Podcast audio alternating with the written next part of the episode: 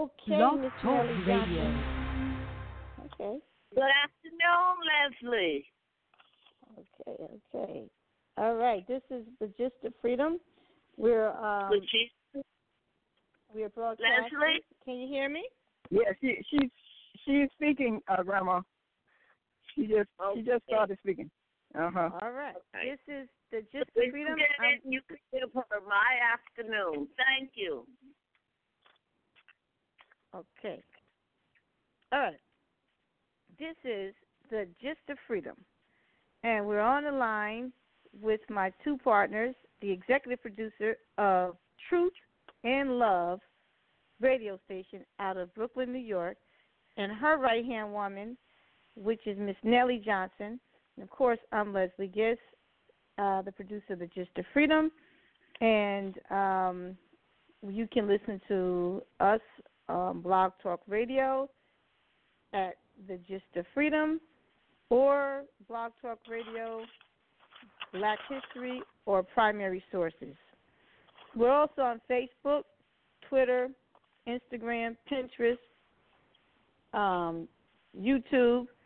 But most of the stories that we'll be talking about on the radio show, they come directly off of the Facebook page under Lesley L E S L E Y G I S T.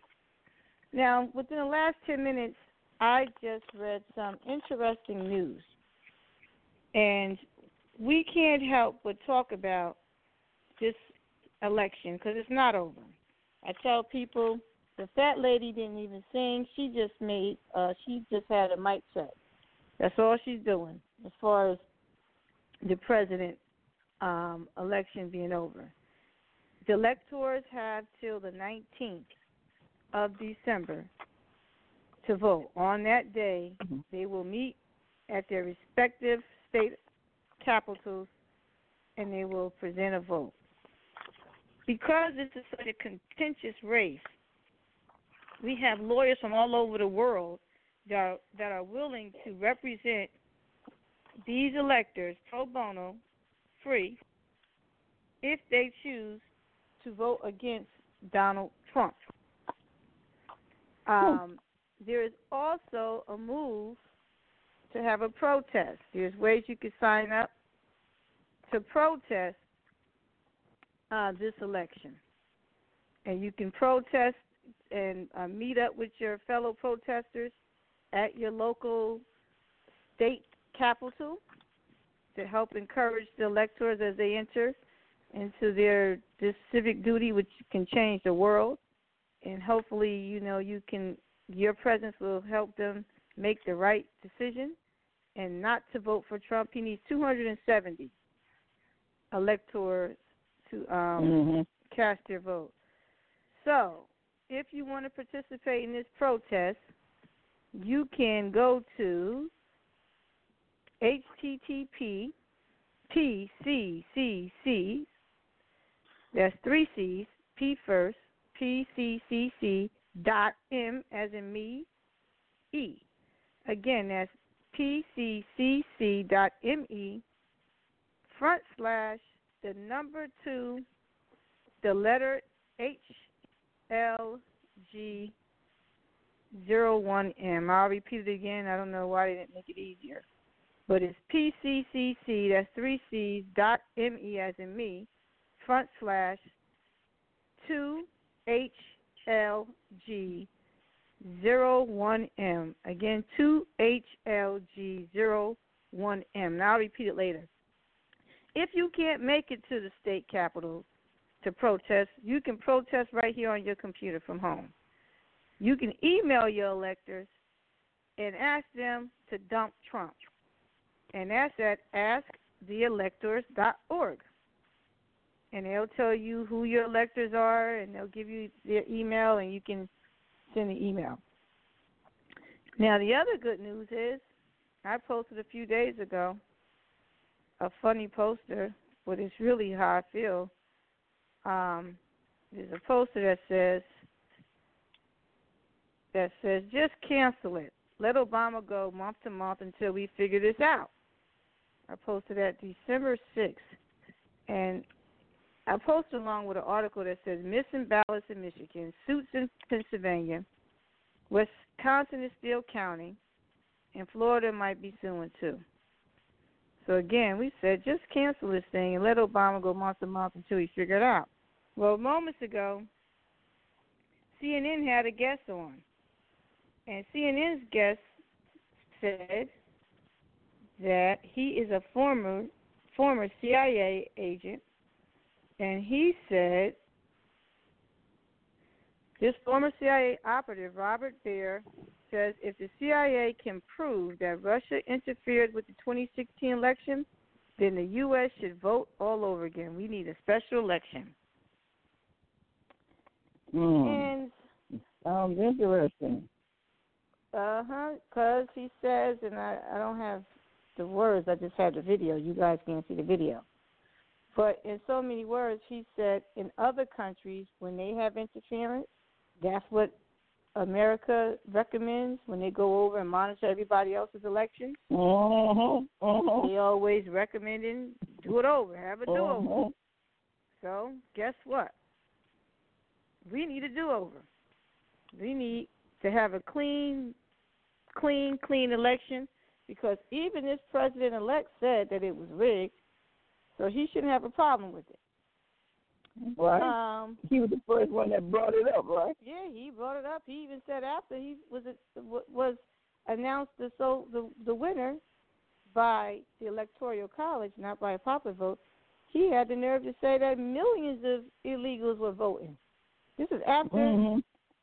So he's a real idiot, but um, he's such an idiot that he said last night during his thank you rally in Grand Rapids, Michigan. He said Trump says blacks who stayed home or African Americans who stayed home were almost as good as those who voted for him. And He's this is right. quote. This is what he said. The African American community was great to us. Crowd Friday night.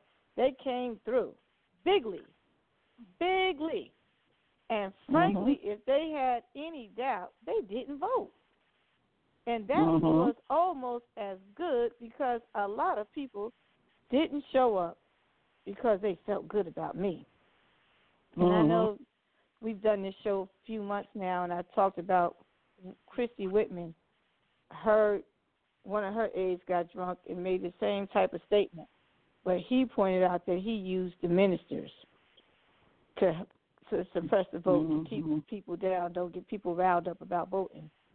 And Mhm. um, we saw him and Omarosa, uh, Omarosa, Amarosa, somebody's Rosa, going Mhm. out to all the black churches as a last last ditch effort to buy over these money grubbers with the promise that you know they would get some Mhm. a piece of change too. He'd drop some crumbs off the plate, you know. So that is the news about Trump. Now, as a Gist of Freedom, our forte is Black history, the era in which we um, ended slavery. And I say we because many times black people don't want to take credit for their ancestors' involvement in their liberation. We want to give it to Lincoln because that's what we've been Mhm. indoctrinated to do. But we have to understand the truth and know our history and give our people more credit than what the white textbooks would tell us. That we sat idly by singing happy slave songs, eating chicken and watermelon, and refusing Got to leave the and, and, and refusing to leave the plantation. This is the image they want to depict, but they never talk Mhm. about set so many fires that they had to change the laws. They never talk about how the South couldn't even get arson insurance because they knew the chances of black people burning up their plantations was very, very high. They don't talk about how we poison people on a regular basis Uh-uh. how we Mhm. killed them and we threw them in swamps.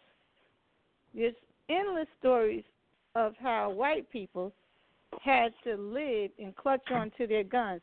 They don't clutch onto their guns today because it's fun. They know their history. They know that's the only way they could have survived. And with Mm, that right. oh, somebody online? Anyone? Yeah, this is a Miriam. Mhm. I, I just tuned in. I, hi there, honey. How are you? I, I'm enjoying this. Yes, it's Mhm. true. So, hmm so they they they knew they couldn't survive one minute without a gun if they wanted to be an overseer. Could not. It was impossible to walk around carefree. They were just as enslaved as we were, and their slavery Mhm. still exists today. While we are free, we don't have to walk around with guns um, in our homes and all over the place because we obtain a freedom that they have no idea what it is. They can't get can't have this freedom. Look at Trump Tower. In the bill that Trump is imposing on it, the New York taxpayers. Mm-hmm. Isn't Because he- something? Yes, he he didn't impose himself into this perpetual slave state. He can't budge and move without a whole bunch of guns protecting him. And no matter how much gold is around him, he's still mentally and physically in bondage That's true. at at the That's true. taxpayer's expense. mm-hmm. So we as African Americans that came through slavery, we know what spiritual freedom is versus what physical freedom is. And many of us have the luxury of being able to enjoy both. And when we see so called rich people having to live in gated communities, isolated, mm-hmm. Mm-hmm. needing bodyguards, can't walk out and enjoy enjoy a sunset, can't look at the stars, can't do anything. The price of fame and fortune is bondage in more ways than one. So I got a little off topic, but the point is, when we talk about Black history, how did our people contribute to our liberation? Well, many times our liberation uh, came because two entities of the slavers were fighting, like in the Civil War. And the clip I'm about to share with you comes from the book Black Abolitionists from Benjamin Quarles. He's one of the foremost authorities, and um, I'm going to share different chapters of his book, and I'm going to the chapters that are relevant to what's going on today. Now, on my Facebook picture, and I've shared this maybe this is my fifth time sharing this in about eight years, a picture of Charles Sumner, Sumner, an abolitionist who was beat to a pulp with a cane on the floor of Congress. Beat so badly it took him three and a half years to recover. Mm-hmm. The assailant, another um, politician, broke the cane on him, broke the desk, broke up everything, beating this man. You know why he beat him? And I'm going to read to you why Charles Sumner was election fraud speech. In the first two Kansas territorial elections, one in November of 1854 and the second in 1855, thousands of citizens along Missouri's western border. You got to turn that water off. Something's going on in the background. You got to mute that. Okay. I think we're doing dishes or something. Okay. I turned Okay. the water off and threw the phone away. Sorry, went backwards, huh? All right. In the first two Kansas territorial elections, one in November of 84, 1854, and the second in March 1855, thousands of citizens along Missouri's western border flooded across the state line into Kansas to throw the popular vote into the hands of the pro slavery. Does that sound familiar? Throwing the popular vote? By Sure does. By intimidating and harassing free state settlers at the polling places, they suppressed the free state vote. Some Mm-hmm. some counties recorded more pro-slavery votes than the total number of residents. Sounds like Wisconsin to me. A territorial census taken at the beginning of March 1855, for example, counted 2,905 voters, and yet the election 30 days later tallied over 6,000 votes for the pro. Oh my goodness. see with racism and ignorance, they go hand in hand. Mm-hmm. They don't even know how to cheat properly. They're so stupid they don't even know how to cheat. Mm-hmm. The pro- I can. You have Go ahead. three hundred people and six hundred votes. Yeah. That, Yeah, three thousand voters and six thousand votes. They, same thing happened in Wisconsin. They had more votes than they had voters that was registered. All right, so the history is definitely repeating itself. Infuriated by the tactics of violence, coercion, and fraud used by the pro-slavery side to win the first Kansas territory elections, abolitionist Senator Charles Sumner, in his narrative of Bleeding Kansas, characterized pro slavery congressmen to their faces as nuisance Mhm. squats and nameless animals, not proper not a proper model for an American senator. This enraged one of That's why he was. He mm-hmm. got beat down for that. And Then- nobody tried to stop the guy. That's the thing. Nope. Everybody just stood there and let him beat this man almost to death. And see, they were all packing heat. Back then, everybody was carrying guns. And, Mhm. you know, there were even some incidents where they would fire their guns inside the Congress, just Mhm. on the floor. They fire, you know, there were there were lunatics. Um, you know, there was like the Wild Wild West down there. Um, so, in retaliation for the assault on the voters of the Free State town, abolitionist John Brown led a brutal attack on a pro-slavery settlement called Pottawatomie Creek on the night of May 24th, 1856. This is like 10 years, almost 10 years before the Civil War. Oh, no, not. Six. All right. Brown and six followers killed five men, hacking at them with broadswords and cutting their throats before shooting them. They wanted to make sure they were super dead. Mhm. Uh huh. And so then later They should've on, been- Yeah. hmm Then later on in 1859, three years later, John Brown led the march to Harper's Ferry, and then right after that, the Civil War started. So the Mhm. Civil War started. These first skirmishes of violence, of white on white crime, um, was uh, took place because of election fraud. Mhm. And, And what you we're notice watching nobody now, nobody Mhm. said it was white on white crime. I said nobody said it was white on white crime.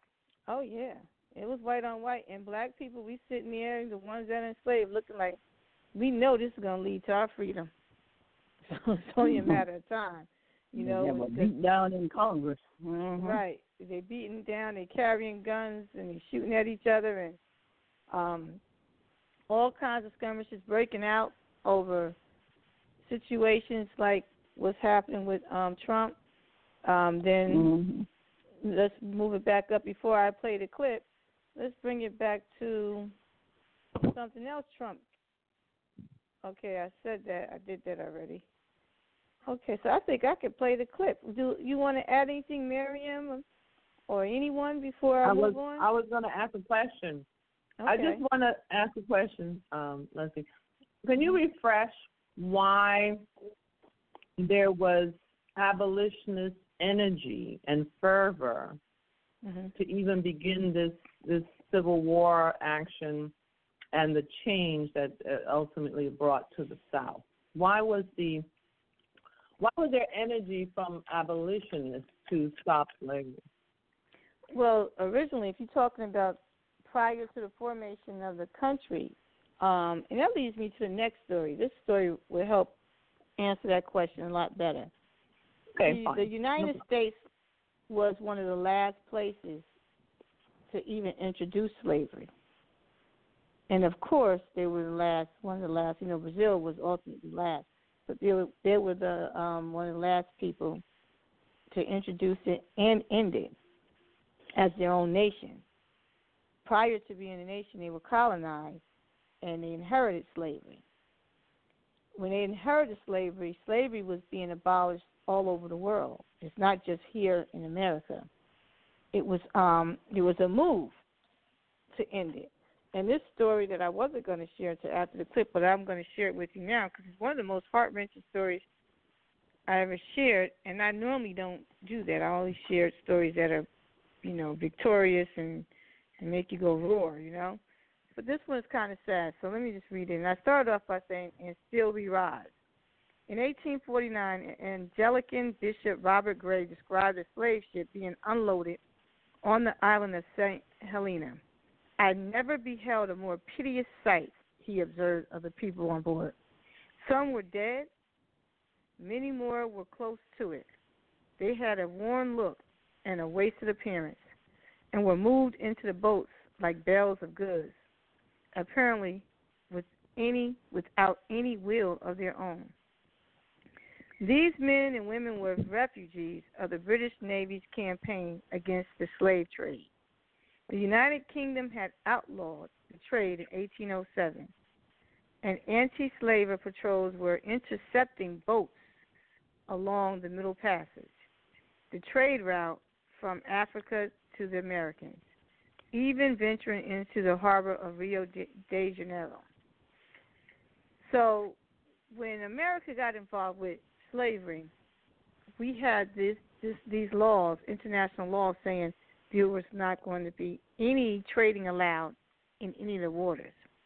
That's how we got Amistad and other slave cases of revolts and court cases that even went up to Supreme Court. There was laws in place at the very beginning of this country that said if you got captured with a slave ship after 1803, you could be executed. And Lincoln was the first person to execute a white slaver for breaking that law. So when Amistad happened, you had abolitionists. Tappan Zee Bridge is named after the two brothers who were textile abolitionists, very rich, um, that to uh, pay for the defense of the Amistad uh, liberators, self-liberators. So this movement to end slavery, the importation of slaves, or the slave trade, started before the United States was forming uh, was formulated uh, was formed. And there's many different reasons why different people got involved with it. Um, some people, the 29 signers of the Constitution, which the Constitution and the Declaration of Independence was described by Frederick Douglass as being the most powerful anti um, slave document that ever existed. Now, this is far from what he said originally, but he come to he uh, came to realize that those documents are the documents that help free black people and that would ultimately help us be free, something that we needed. And that's why Trump is such a danger to the country and to the world because if he is able to throw that Constitution out with the help of the Supreme Court for the next few decades, um, America will never look like um, any semblance that those documents says it should be. Um, you're not going back 50 years, 20 years. You're going back to colonial times, where everyone is enslaved. And if you have somebody like Trump with his finger on on the atomic bomb or nuclear bomb, whatever they're using now, you know, it's, it's a it's not a really good um uh good situation for this country to be in. So during that era, you had many people that were here for religious reasons. So they experienced slavery in some form or fashion themselves they came from an era where their descendants were part were survivors of the medieval times of of torture, barbaric torture such as the guillotine, tarred and feather in the case of the Quakers. Um, they experienced horrendous uh, torture for religious reasons. So you had more people that were sympathetic on those lines because they don't they don't they didn't want to go back to those days. They came here and they did not want anyone like Trump rising to the top where they would have to be on the move again. So the rule of we are only as strong as our weakest link applied to many people. So if one person, as Martin King said, if one person could suffer from injustice, then it was a threat to injustice everywhere. Very clear cut. Um, other people um, wanted to end slavery because it was a financial hardship on them. They don't want to have to, you know, they don't want to have to compete with slave labor. There's people that own businesses today that can't make a profit because their competitors are using um, illegal immigrants, and it's driving down. Case in point, it's driving down the the, the profits for beauticians like crazy, and um, uh, what is it? Nail technicians.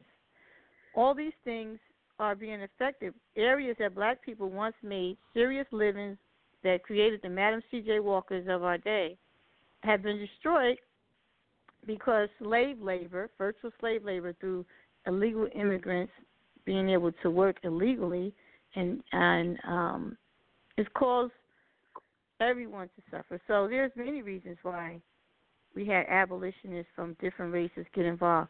But on the flip side, there's not too many causes that we can say that we've got involved with to help others out, especially when we talk about Africans um, that are here who have who have established their very own communities. They don't identify with uh, African Americans or our movements. You know, they don't try to assimilate with us. Many people that come here from different countries, they can't wait to um, speak with an accent to let the world know that I'm not African American. So there's this. So when we want to criticize and um, what do you call it? Um, scrutinize abolitionists, we don't really want to scrutinize ourselves as to what are we doing. Are we a fraction of being helpful to one another as the abolitionists were to someone who didn't even look like them, as the Underground Railroad conductors, the ones who weren't black, that built homes with secret compartments at the risk of being jailed and having their property stolen. I don't see that type of dedication and loyalty to humanity going on today, not in the black community or anybody's community. So um, and that's why I wrote my book, The Gist of Freedom is Still Faith, which is to say that until we get back to that type of passion and compassion for one another, we're all doomed. I don't want to sound so gloomy, but until we realize that we need each other, no matter what color we are, what race, nationality, even sexual orientation, that we have to figure this stuff out and know that, that we're all in the same boat and we're all going to sink because people like Trump they plugging holes in our boats twenty four seven, and uh, it's time to throw him overboard. You know he has a he has a yacht and he's on our little boats, picking holes in them, and he's ready to bail out while we're all going to sink. So that's my take on it. Any other um comments or suggestions you um, no, I was just going to I was, I was thinking that some of it was religious. The Quakers um, mm-hmm. didn't believe in uh, uh, slavery, so a lot of the um, Underground Railroad was with the Quakers, that because it was a religious thing with them. Yeah, you and, had a lot of different religions. with them. Right uh-huh. during that era, so you I'm had sure so there, many. There different... were others. Yeah, there, yeah, I'm sure so there many... were others. Yeah, they were religiously conscious. You had a lot of mm-hmm. conscious people. They weren't all Quakers. You had just people who had moral standards more so mm-hmm. because they were victims. They were once victims. There's no better way to learn compassion than to survive from that type of um, victimization yourself. Well, it seems that mm-hmm. a lot of the people that came here originally were running from uh, right. some kind of uh, persecution religious right. persecution or other persecution. So, but you know what? Not but today, a lot of people are running. I'm gonna just say this, but a lot of people today are running here for the American dream. for money. You mm-hmm. know, so you have mm-hmm. a whole different mindset. So when money becomes your god, you can't serve two. You can't serve humanity and money. So when you have a man that was on an apprentice for 14 years indoctrinating the country, that you're fired, and that you you got to the American dream is to get as filthy rich as you can at at at any cost, as 50 Cent says, um, get rich or die trying. When you have that mindset permeated in people's being, I mean, all through commercials. My daughter just told me, 10 years old, that she was taught that you see 3,000 commercials, advertisements a day. Wow. 3,000. Hmm. So in that slave era, you didn't see any advertisements. All you had is each other. You didn't. You interacted.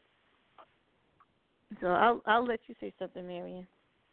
Okay, I was. Uh, thank you for that. That was really enlightening. I mean, there's a lot of reasons. I think it can't be just one reason. I just want to say something about um the people who first came here and met mm-hmm. the natives of of, mm-hmm. of the continent.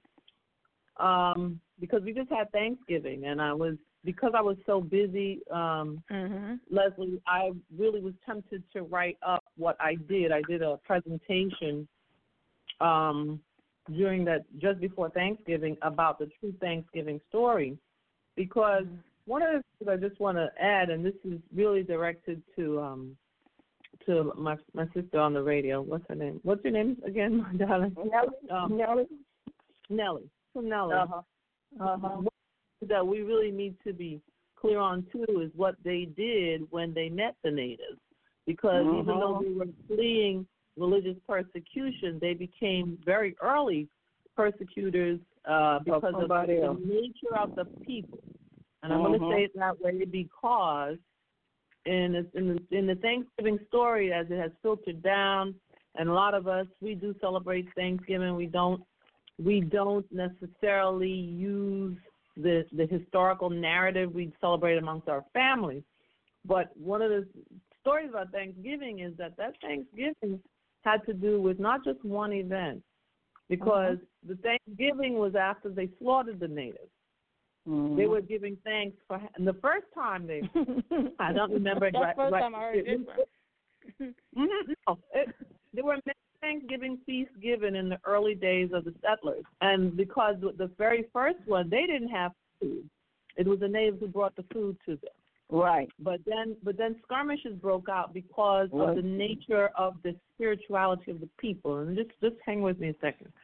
What it is, the Europeans who were fleeing, yes, they were fleeing the little ice age remnants where the Europeans had bear, basically uh, exterminated all their stuff, meaning killed flora, fauna, stripped trees and everything in in Europe. They were hungry. They were hungry and they were yes, they were serfs and peasants and they were being treated badly, but they're also very coming from impoverished circumstances. They're coming from a time when when Europe itself had basically for all intents run dry, physically, uh-huh. environmentally.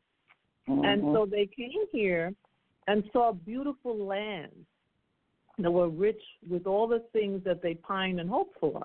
That's flora and fauna, plants. You know, we talking. Mm-hmm. You know, Coney Island is named Coney Island because Coney means rabbits. Rabbits running everywhere, and there was millions of them, millions of rabbits. There was there were oysters and crabs growing, and it was just teeming with life, and and rich fertile land, and you know, just beautiful trees, abundant. Everything was just. Just chiming in one second. Let me let me just chime in one mm-hmm. second. I know exactly what you're talking about because I have a book in my hand called mm-hmm. the Christopher Gist um, mm-hmm. Diary Journal. And Christopher mm-hmm. Gist was one of those first pioneer people that came mm-hmm. over as a Quaker. And how you're mm-hmm. describing everything, he talked about the fish was just jumping out of the out of the water. So it was like heaven on earth, especially in the Pennsylvania, yeah. Ohio area. But go ahead and up here too in the up here in New York area and in the Bay mm-hmm. because you know when you figure their only means of transportation is by boat, so you have natural waterways, in ways that you can go exploring. Just that mm-hmm. freedom mm-hmm. explore a very rich and fertile land. Now, the indigenous people, of course, this is their land. They they're used to using it, and there were millions, millions of people. There were Mm-hmm. tens upon hundreds upon thousands of different groups, not just clusters. They were known. They had differences and different practices. These were nations that lived here. So when they first were experiencing the the the the the, the, the what is it? I don't even know what to call them. The the indigenous, the, the European visitors, their understanding of sharing the land is different. So when you say, "Well, okay, can I fish over here?" Sure, have have, have at it. You know, figuring that you they're figuring the, the understanding the way they understand it because when they they only ate what they could use and they moved around a lot of them moved around they had their traditional hunting grounds and they had their areas that they moved it's like saying you go into florida for the winter you know whatever you move around Mhm. so, so so now the thought is you have europeans who come and they're used to fencing off spaces Mhm. and so the story is often told about Manhattan, Island Manhattan being sold for 20 something wampum beads. I remember that from childhood. Now, that's not Mhm. what they were saying. They were giving a token of friendship. They weren't saying have the whole damn island that, that you could now prevent me from being on it. So that same thing. Let, let me just jump in. You had I think- I- Well, I was going to say because I the Indians didn't think you could actually own land. It's like owning the sun. It couldn't be done. So Right. we're going to And- and share let it me with just- you. L- l- let me But the Europeans say, didn't have a sharing mind. let me just say, um, everything that I've learned, I've researched from trying to find out um, who I am as far as genealogy wise. Mm-hmm. And Mhm. um, I wasn't, I never really bought into Thanksgiving story one way or the other. Um, Mhm. But once I read the books for myself, as I was just telling you, his name is Christopher Gist. Mm-hmm. Christopher, and this is in my book. You can read it online for free. It's just a freedom and still faith. Christopher Gist was one of the first um, David Crockers, or what is his name? David Boone, Daniel Boone. One of the Daniel first, Boone. the Mhm. first ran frontiersmen. Mhm. But he got duped into going into Ohio, the unsettled area. George Mhm. Washington, this is why I call him a traitor. His best friend was Mhm. Benedict Arnold. George mm-hmm. Washington was part of the army in Great Britain before this country won its freedom. So mm-hmm. as a young man, a military man, he the king sent him to an uncharted area which was supposed to be off the quarters for a treaty. Right? Mm-hmm. He used the religious white people, the Quakers, the. Gisses, and told them he just wanted, he just needed to uh, hire somebody, a surveyor, to help him navigate through um, this um, uncharted area. Mhm. He tricked Christopher. He got Christopher Mhm. up in those in the mountains, and when he met the Native Americans, who Christopher knew very well, he knew how to speak the language, he knew how to communicate. They were fur traders, Mhm. um, and they were surveyors. Mhm. when he finally arrived up um, in this Ohio area, um, George Washington revealed his scheme. He Mhm. threatened the Native Americans and told them if they continued to trade with the French, that there were going to be some consequences. Now he Mhm. did this in moccasins and in the whole little Indian garb, Mhm. trying to pretend he was a friend. And he told Mhm. them to take down those colors, those flags, the French flags. Mhm. This made the Native Americans very angry, not just with George Washington, but with Christopher Gibbs too, who he Mhm. had been living with with these people um, Mhm. freely, harmoniously for decades, Mhm. to the point that his son, um, his son, I'm getting my my people mixed up. His son's name was. It'll come to me later. His son ended up marrying a Native American and having a Mhm. son. and his Mhm. son's name is Sequoyah Gist. George Sequoyah Mhm. Gist. He is the one who helped found and created, and a lot of Cherokees don't like hearing him get credit, the Cherokee alphabet. Mhm. So I learned a story about the Thanksgiving um, uh, holiday through researching my own genealogy, Mhm. and and also doing this research, I discovered New Jersey and how New Jersey was formed. And New Jersey was first part of the Quakers establishment when they got uh, chased out of England with George Fox, the founder of the Quakers, who was Mhm.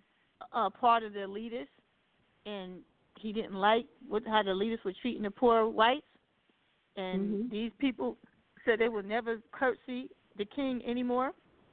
They got beat down, and so Mhm. eventually they said, "You you start too much trouble, we will ban you from the country." And they found they purchased this land with the help of um some money for just going away. And when they went Mhm. away, now here comes your people that you're talking about.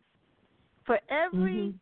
religious settlement, and I live in one from the 1700s, but, but, but for every religious settlement that was started, the king would send over his people, and they would call it a charter, to compete with the religious people, right? So Mhm. that eventually they, they would compete so badly that they would even name their communities the same name so that years later, like right now, we would join the two different people together and merge them as one and wouldn't be able to Mhm. distinguish them. To the point Mhm. where when I looked up my great grandfather's um, deeds and his paperwork, he was giving away land to Pickney School, Pickney Church, Pickney Road, Pickney everything. And the 1st Mhm. Pickney I found was a Confederate from Mhm. the 1800s. Kind of find out the Pickney that my family was donating to was from the 1700s. And that Mhm. they would even change the capitals, the state capital seats, to say that it Mhm. to make it look like it appeared that it was always a slave state. Even Georgia started off as a Quaker land, which didn't even allow slavery, but they Mhm. ran every time you had a religious group settle somewhere. The kings in England would send people, white, white, poor white people, criminals. Mainly, they empty their jails out Mhm. and Yeah. send them send them here to compete with the Quakers, not just to kill Indians, but to still Mhm. continue to kill the religious people, not just the Native Mm. Americans, Mhm. but to kill Mhm. the religious people, to kill God. They didn't care what kind of God, what name you called him. This was an Mhm. entity, a spiritual battle. They chased them down to the point where New Jersey was divided to East Jersey and West Jersey. And that's how. You have Carteret, King Carteret. You heard of Carteret, Carteret, New Jersey. He was a king that Mhm. was established from the from the um from the um the king of UK, and he was Mhm. opposed to the religious people. So they would Mhm. compete with them and run them out of business and eventually take over the religious people's land. So the people that killed Mhm. the Indians weren't the religious folks. It was the people who Mhm. chartered their governments.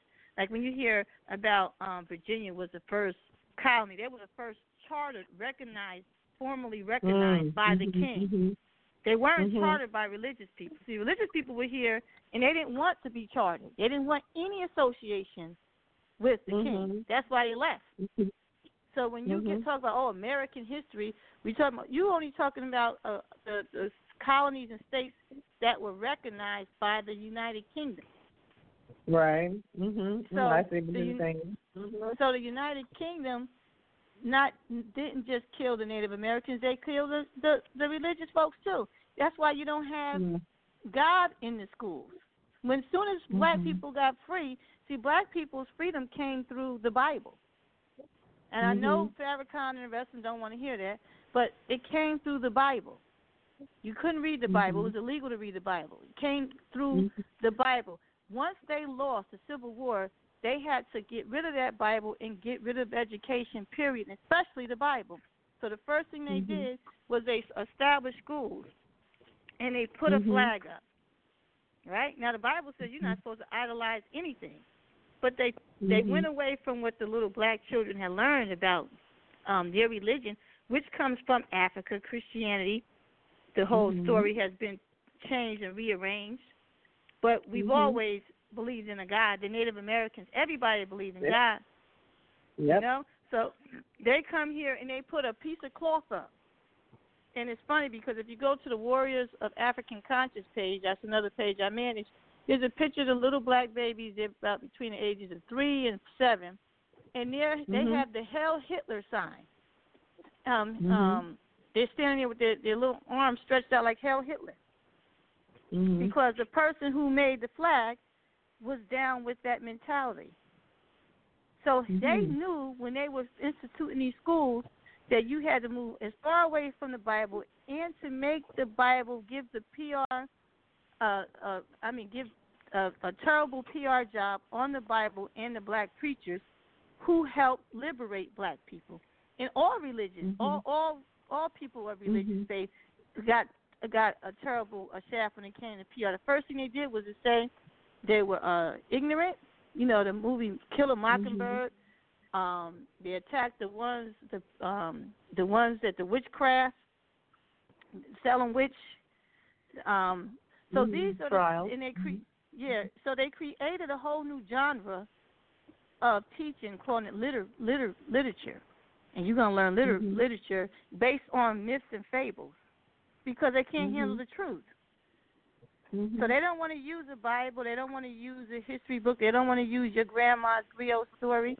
They're not going to use mm-hmm. anything the, the based on the truth. They're going to make up Thanksgiving. They're going to mm-hmm. really celebrate Halloween, and nobody's going to fight over Mm-hmm. Halloween being being um celebrated in the school. Nobody fights Uh-huh. over New Jersey being called the Devil State. You know, Really? and have oh yeah, we, we the New Jersey's called uh, um, mascot is a devil, and this Hmm. is in direct up in opposition to the Quaker. Everything that the religious people did, they tried to undo Mhm. it. The the play Hamilton, Hamilton Mhm. came here for he was uh, sponsored by Princeton University, which was a theological school. Mm-hmm. It was religious people that sent for him because he wrote a very religious, spiritual letter that they got a hold of and they published it. And they said, This boy can write. He's a very spiritual Mhm. person. He'll make a great minister one day. Let's send him to Princeton's, um, and it's Mhm. called School of New Jersey. And the whole play left that out. They act as though that he came to New York to get the American dream. They're they're so afraid to make that connection of the truth when it comes to people and their connection to God and giving God the credit for anything good, Mhm. and they definitely don't want to give God the credit for Black people's liberation. Mm-hmm. That that is the Mhm. worst thing you could do. And in fact, I'll be at NYU Mm-hmm. with a display about Paul Robeson next week, Mm-hmm. and I'll Mhm. be talking about how Paul Robeson was a a son of an enslaved minister who gained his Mhm. freedom. And Paul Robeson went all over the world to tell people that Mhm. he came from a, a slave background and that they better unionize and get paid for their labor.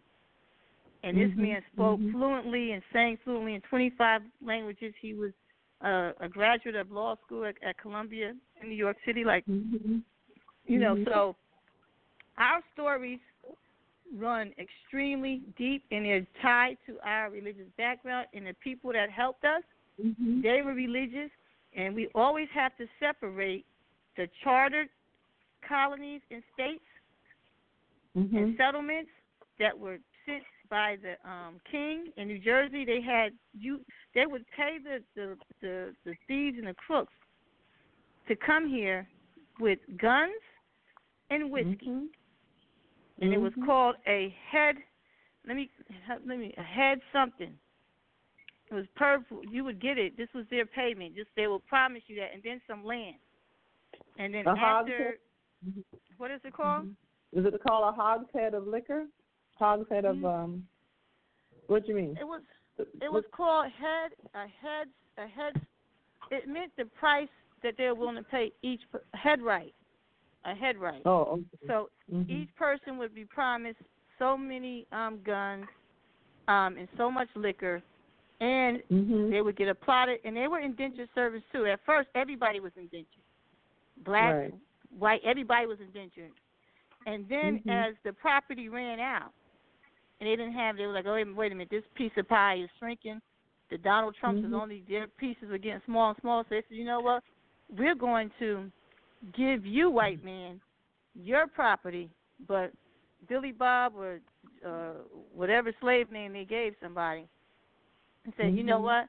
Instead of you, they, they had a riot. This is what happened. They said um, Obama's related to one of, to this man I'm talking about. They had a riot, like a strike. They said we ain't working no Mhm. more. That's it.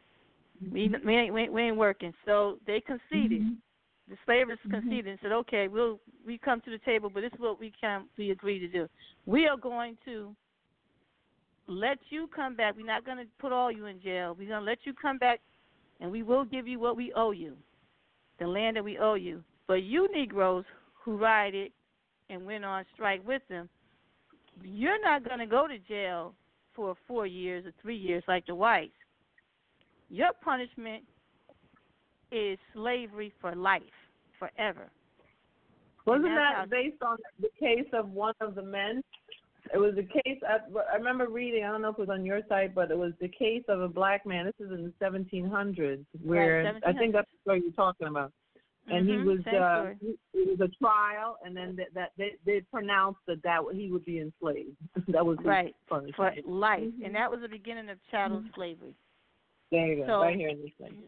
You know, so um, you know the story of slavery is extremely complicated, and and I'm Mhm. gonna end it on this note because I just posted it, and this is what L.B. Johnson said about what happened to us, our relationship with the when we were all indentured, um, and what happened when uh you know they fell to the curb. It was like you know we no longer gonna fight with the blacks for our land.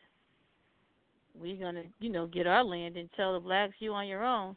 But LBJ said if you can convince the lowest white man he's better than the best colored man, he won't notice you're picking his pocket. He'll give him somebody to look down on, and he'll empty his pockets for you. No, I'm sorry, hell.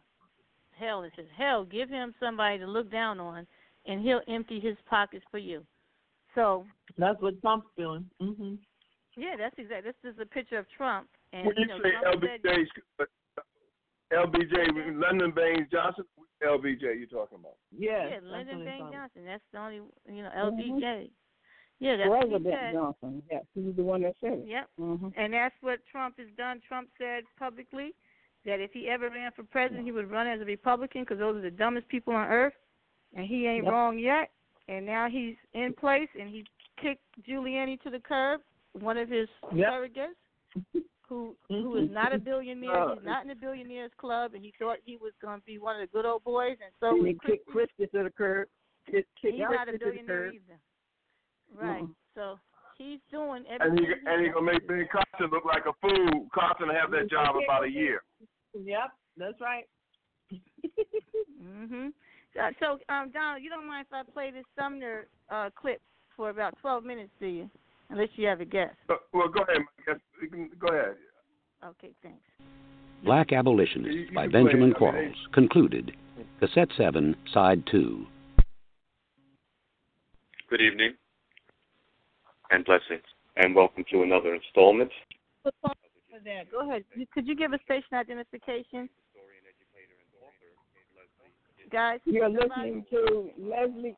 You're listening to Lesley Gist and the Gist of Freedom on TANDL Radio. That's www.tandlradio.com and at a 90.5 in East New York on your FM radio.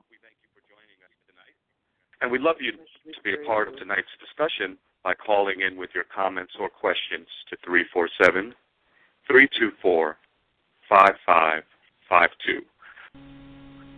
Some Negroes, such as Frances Ellen Watkins, sent personal contributions. Mrs. Brown's letters of acknowledgement were brief, but gracious and inspirational. The sympathy that Negroes felt for Mrs. Brown extended to Mrs. Mary Leary, widow of Lewis S. Leary. The wife and seven children of the other Negro who fell at Harper's Ferry, Dangerfield Newby, were in slavery, and neither of the two Negroes who were hanged, John A. Copeland or Shields Green, was married. Boston Negroes raised $40 for Mrs. Leary and her child, and $10 to go toward erecting a monument to the memory of the heroes of Harper's Ferry. The colored women in Brooklyn and New York sent Mrs. Leary a total of $140, bringing from her the reply that her loss had been great, but she hoped that her husband and his associates had not died in vain in their attack on that great evil, American slavery. Negroes did not wait for history to pass the verdict on John Brown. He was the greatest man of the 19th century, ran a resolution adopted by a group of New Bedford Negroes two days after he mounted the scaffold. This evaluation was echoed by Frederick Douglass in a letter to Brown's associate, James Redpath, on June 29, 1860. Brown's portrait graced the wall of the Purvis dining room at Byberry, Pennsylvania. In Troy, New York, the black children pooled their pennies so that they might buy a picture of him for their school. A Negro Weekly compared him with Nat Turner, discovering that both were idealistic, Bible nurtured, tenacious of purpose, swayed by spiritual impulses, and calm and heroic in prison. The evaluation of Brown by Negroes was uncritical, since he perhaps was worth more for hanging than anything else. But as prophets, Negroes did better. For with the ensuing rapid current of national events, Brown's fate became a rallying cry and his name a legend. It is true, wrote John A. Copeland as he sat in the jail awaiting the hangman's noose, that the outbreak at Harper's Ferry did not give immediate freedom to the slave, but it was the prelude to that event. On the eve of the Civil War, the abolitionists lost John Brown, but they regained Charles Sumner. The Massachusetts senator had been the victim of a physical assault, which, like the John Brown raid, bespoke the mounting violence of the times. On May 22, 1856, as Sumner sat reading his mail in the nearly empty Senate chamber, a congressman from South Carolina, Preston S. Brooks, belabored him on the head with a heavy cane. Brooks had bitterly resented a verbal attack which Sumner had made two days earlier against his uncle, Senator Andrew Pickens Butler, in a Senate speech which at once became famous under the title The Crime Against Kansas. Brooks' cane felled Sumner, bleeding and unconscious, to the floor. Reformers throughout the North were shocked, Negroes throughout the North holding protest meetings.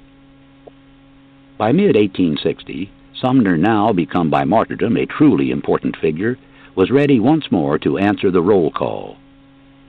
On June 4th, after an absence of nearly 50 months from the Senate chamber, he arose to deliver a speech. He took the floor at 10 minutes past 12 and spoke until a little after 4. Sumner's was the eloquence of industry rather than the eloquence of inspiration, wrote one of his Negro admirers, Archibald H. Grimke. He requires space, and he requires time. Doubtless, on this occasion, Sumner felt that his subject, the barbarism of slavery, warranted extended treatment. The essence of the address, however, may be briefly stated. Slavery was a upas tree with all its gigantic poison. In the esteem of black Americans, Sumner already was second to none in national politics. For this maiden effort on his return to the Senate, Negro leaders showered him with a profusion of epistolary plaudits.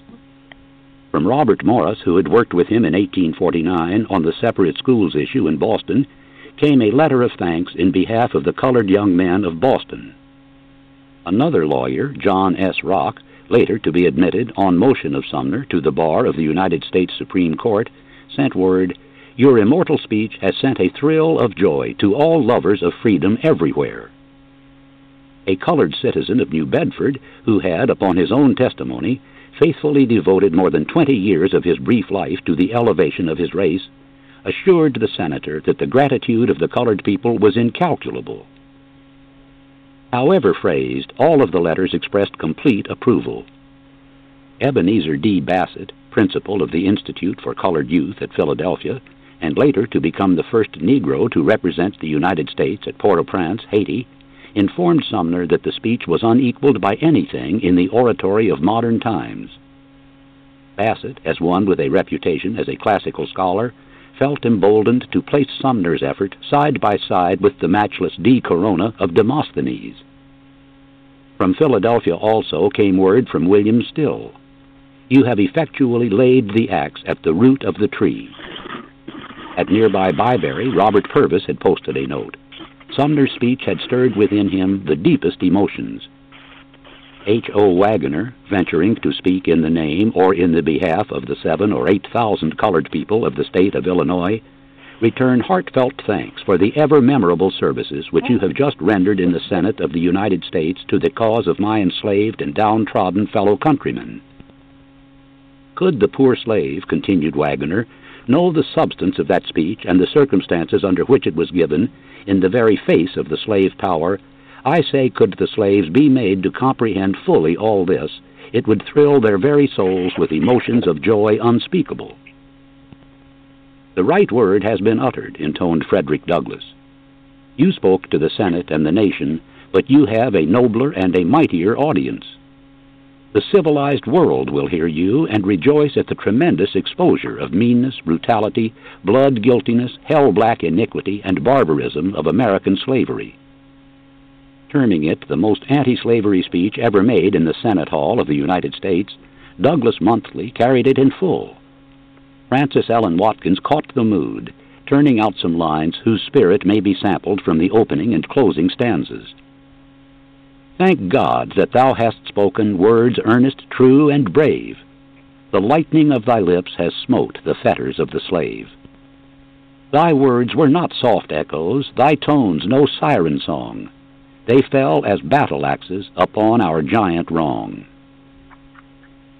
Although fulsomely praised by Negroes, Sumner's speech drew bitter comments in the North, where the prevailing sentiment was far less hostile toward slavery than his. Less than five months after the address, however, Abraham Lincoln was elected to the presidency, and a rapprochement between the sections became all but impossible. Less than seven weeks after the Republican victory, South Carolina officially dissolved its union with the other states of North America. Seeking to convince the South that her institutions, particularly slavery, were not endangered, conciliators in both houses of Congress tried to find a pacifying formula. Their efforts provoked a heated public discussion, which in turn made for an increased hostility toward the colored man, who was held to be the source of all discord. The everlasting Negro is the rock upon which the ship of state must split, ran an angry, widely reprinted editorial in a Providence daily. Will the people stand for this much longer? Will they make the Negro their God? The possibility of a rapprochement between the North and the South dismayed the Negro. All compromises now are as new wine to old bottles, new cloth to old garments, editorialized Douglass Monthly. To attempt them as a means of peace between freedom and slavery is as to attempt to reverse irreversible law.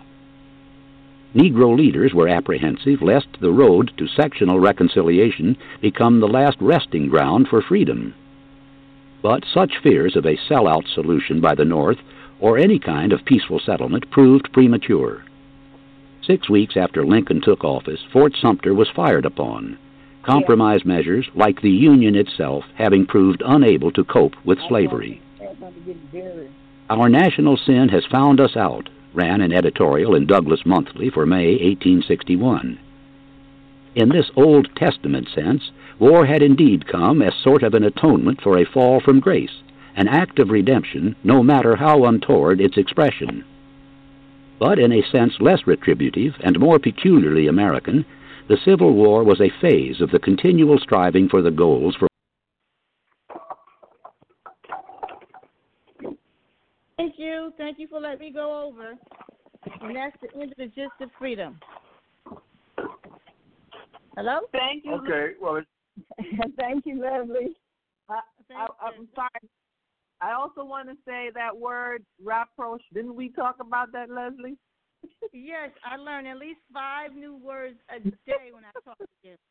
You are no, but words. Right. What does it mean? Tell no, us about what. It was just spoken in your narrative that you just played. They used it twice. That's why I'm laughing. Right.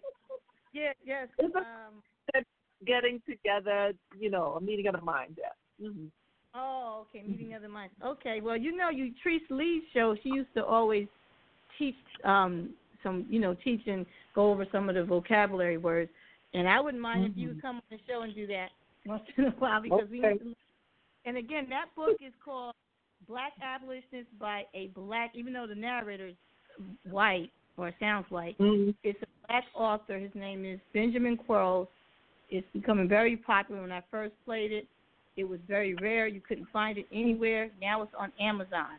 So I suggest that you buy the book. And, uh, say it again. The name again is is is what? Black- Black what? Black Abolitionist. Black Black Abolitionist by Benjamin Quarles. And at the Schomburg, they had footage of him being interviewed about this book. Um, so I've been trying to get it. So I want to thank you, TNL.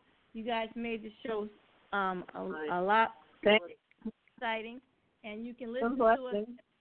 You can download it at um, blogtalkradio.com front slash Black History. So you can download the show at blogtalkradio.com front slash Black History. It's at the top of the um, list.